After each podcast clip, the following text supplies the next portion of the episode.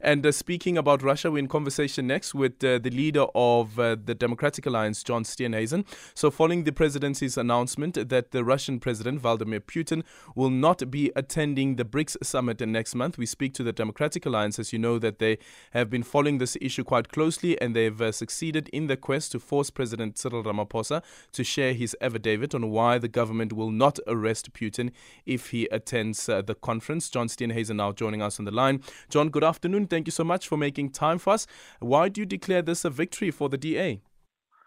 Well, uh, because of the immense pressure that we've been putting on government to move away from its equivocation on the matter to a firm position on the matter. And clearly, government realizes that by Friday, when the court sits down to hear, that they would be forced into a position where they would have to indicate that they would be obliged to arrest Putin on arrival. And the arguments advanced by President Ramaphosa in his, uh, quite frankly, absurd affidavit that he tried to keep confidential uh, would be exposed for the subterfuge that it was.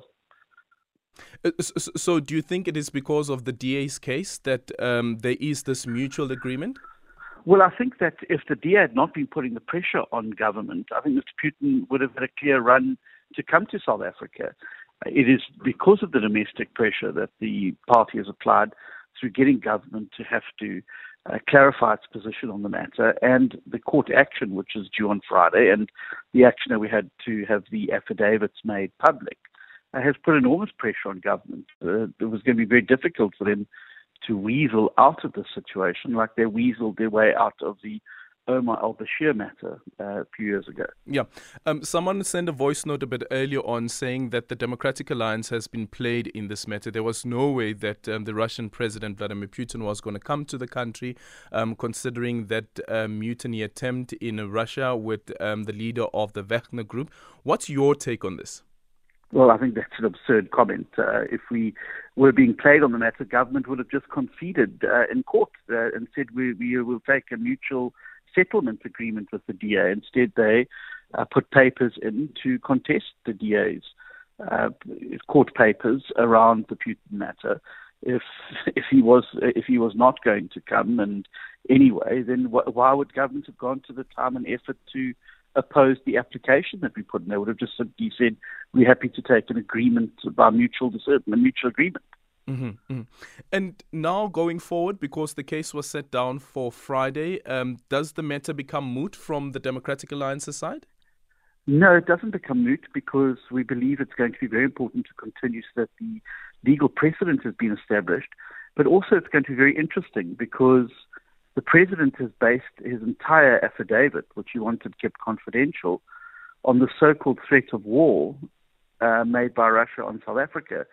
I'm sure you're aware that in the last uh, last 15 hours, the Kremlin itself has issued a statement saying it never ever indicated that it would declare war on South Africa. So it's going to be very important for the court to tease out how Mr. Ramaphosa has stated this in a sworn affidavit, mm-hmm. when in fact it, it, has never been said. Yeah. But I thought I think that it is going to be important for future um, cases like this. We, what happened the last time with Al Bashir is that the court procedure started while he was still in the country. When government realized it was going to lose the case, it quickly aided and abetted him to escape.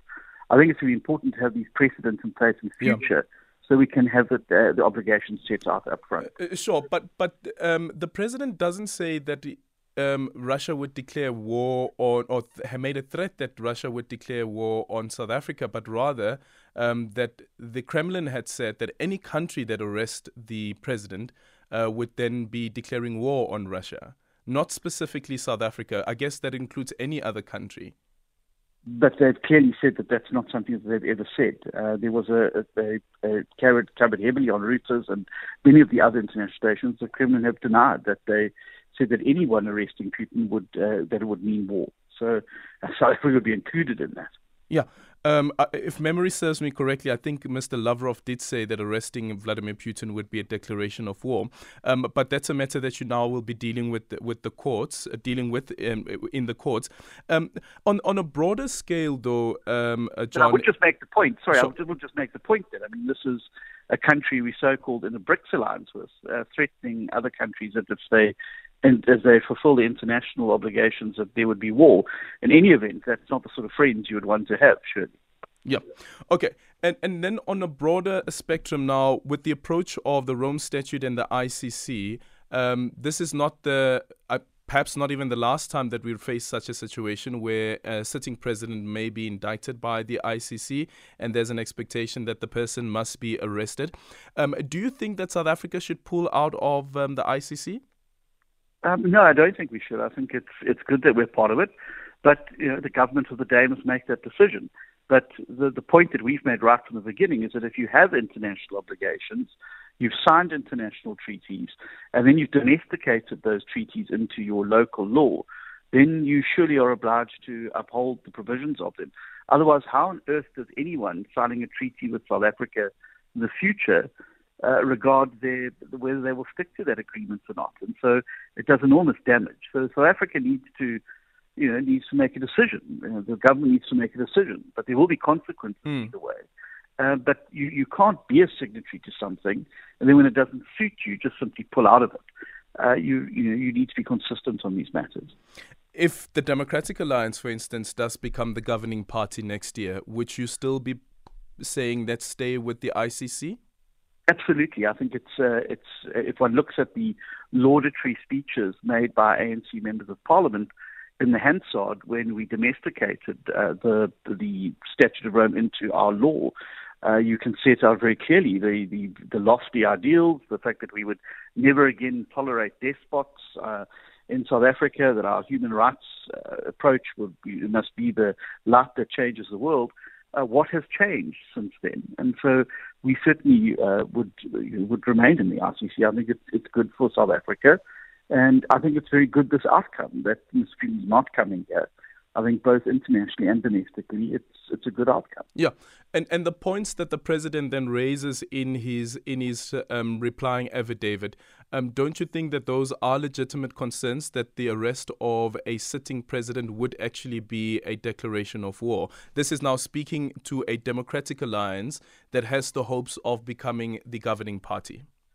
Well, I come back to the point that you you don't sign a treaty which imposes obligations on you, and then when you don't like it, you walk away from it. If you sure. join a gym and you sign up for the contract, and then two months in you decide that well you don't really like the gym anymore, you don't just walk away from the contract. You're contractually bound. So South Africa is contractually bound, and as long as we are signatories to that and remain in uh, the ICC and parties to the Rome Statute, we have those obligations imposed on us, and we can't just walk away from them. They are those are entrenched obligations, yep. and South Africa would need to uphold those. Uh, uh, sure, but that difficulty about the arresting of a sitting president and the real threat of a, a retaliation from the country's ar- army, for instance, um, what, what what's the Democratic Alliance's thought process around that, or should there at least be an amendment to some of the articles of the Rome Statute that says that we cannot affect the arrest of a sitting president because of the possibility that the country's um, uh, army could retaliate? But I, I, but then you then you're in a mob justice uh, sense of, of, of, of, the rule of law, which dictates that whoever makes the biggest threat then uh, is able to evade certain aspects of that law being upheld. I think that would be wrong. Imagine if you have a sitting president who is found guilty of genocide, and you you then say, well, because he's a sitting president, he you know, is somehow immune to the reach of the of the ICC. Then you might as well not even have an ICC or, or have the Rome Statute. It's then, it's then an entirely moot exercise. It must apply equally to everybody. Uh, equality before the law is a foundational principle of uh, of justice, and so it should apply equally whether you're head of state or a military commander. If you commit the acts mm. uh, set out in there, though, the law must apply to you equally. So, in this case, would the Democratic Alliance would have been okay with um, Russia declaring war on South Africa? But Russia's never threatened to declare war, and that's very yeah, clear in the statement, yeah, from, from, from yeah. Moscow. So, so, so I'm and, asking, so I'm asking that if Russia was to declare war after the arrest of a Putin, would the Democratic Alliance be okay with that? Well, of course not. I mean, no one wants war, but you also want to uphold your international obligations. I mean, if, if this had been the approach, um, you know, Hitler would have would have had control of all of mainland Europe if the Allies had not said so far and no further and, and made the stand up. Of course, in times of history when you are requested to stand on the on the frontiers of freedom, you must do so. Otherwise, tyranny will prevail. And that's exactly what would have happened here. Uh, the, the Allies didn't shrink away when Germany invaded Poland because they didn't want a war. They realized they had obligations to Poland and international uh, treaties that they had signed. And when they were called upon to do that, they, they had to do it. And I think that's the case here. That's the principle of the matter. If you, uh, regardless of, of what threat is, you've got to stand on the side of right and on the side of the rule of law and on the side of justice. Thank you so much for your time. John Steenhuisen there, the leader of the Democratic Alliance. It's a minute after four.